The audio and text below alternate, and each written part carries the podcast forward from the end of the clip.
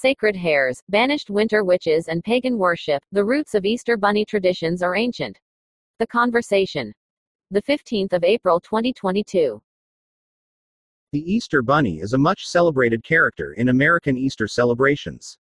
On Easter Sunday, children look for hidden special treats, often chocolate Easter eggs, that the Easter Bunny might have left behind. As a folklorist, I'm aware of the origins of the long and interesting journey this mythical figure has taken from European prehistory to today.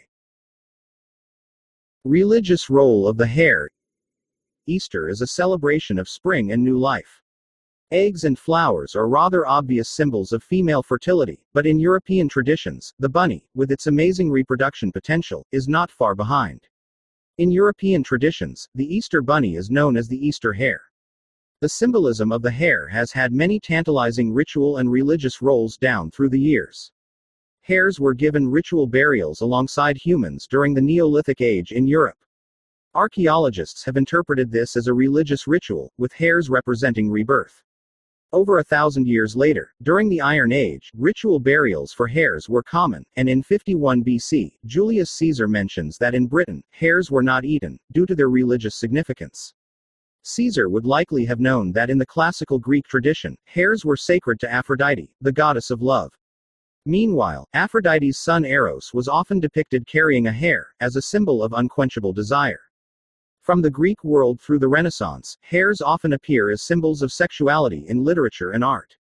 For example, the Virgin Mary is often shown with a white hare or rabbit, symbolizing that she overcame sexual temptation.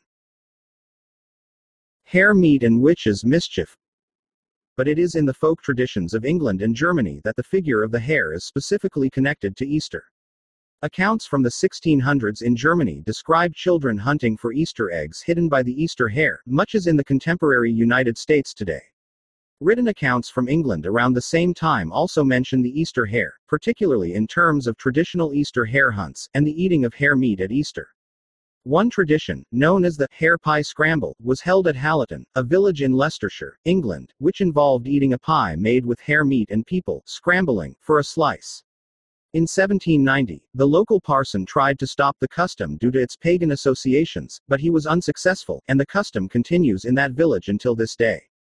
The eating of the hare may have been associated with various long standing folk traditions of scaring away witches at Easter. Throughout Northern Europe, folk traditions record a strong belief that witches would often take the form of the hare, usually for causing mischief such as stealing milk from neighbors' cows. Witches in medieval Europe were often believed to be able to suck out the life energy of others, making them ill and suffer. The idea that the witches of winter should be banished at Easter is a common European folk motif, appearing in several festivities and rituals. The spring equinox, with its promise of new life, was held symbolically in opposition to the life draining activities of witches in winter.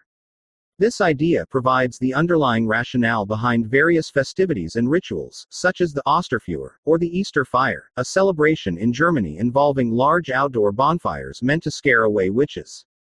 In Sweden, the popular folklore states that at Easter, the witches all fly away on their broomsticks to feast and dance with the devil on the legendary island of Blåkulla, in the Baltic Sea.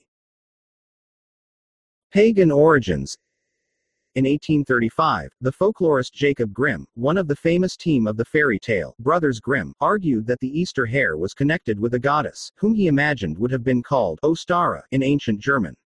He derived this name from the Anglo-Saxon goddess Eostre, that Bede, an Anglo-Saxon monk considered to be the father of English history, mentioned in 731. Bede noted that in 8th century England the month of April was called Eostermonth, or Eostre month, named after the goddess Eostre. He wrote that a pagan festival of spring in the name of the goddess had become assimilated into the Christian celebration of the resurrection of Christ. It's interesting that while most European languages refer to the Christian holiday with names that come from the Jewish holiday of Passover, such as Pâques in French, or Påsk in Swedish, German and English languages retain this older, non-biblical word, Easter. Recent archaeological research appears to confirm the worship of Eostre in parts of England and in Germany, with the hare as her main symbol. The Easter Bunny therefore seems to recall these pre Christian celebrations of spring, heralded by the vernal equinox and personified by the goddess Eostre. Over 150,000 readers rely on the Conversations newsletters to understand the world. Sign up today. After a long, cold, northern winter, it seems natural enough for people to celebrate themes of resurrection and rebirth.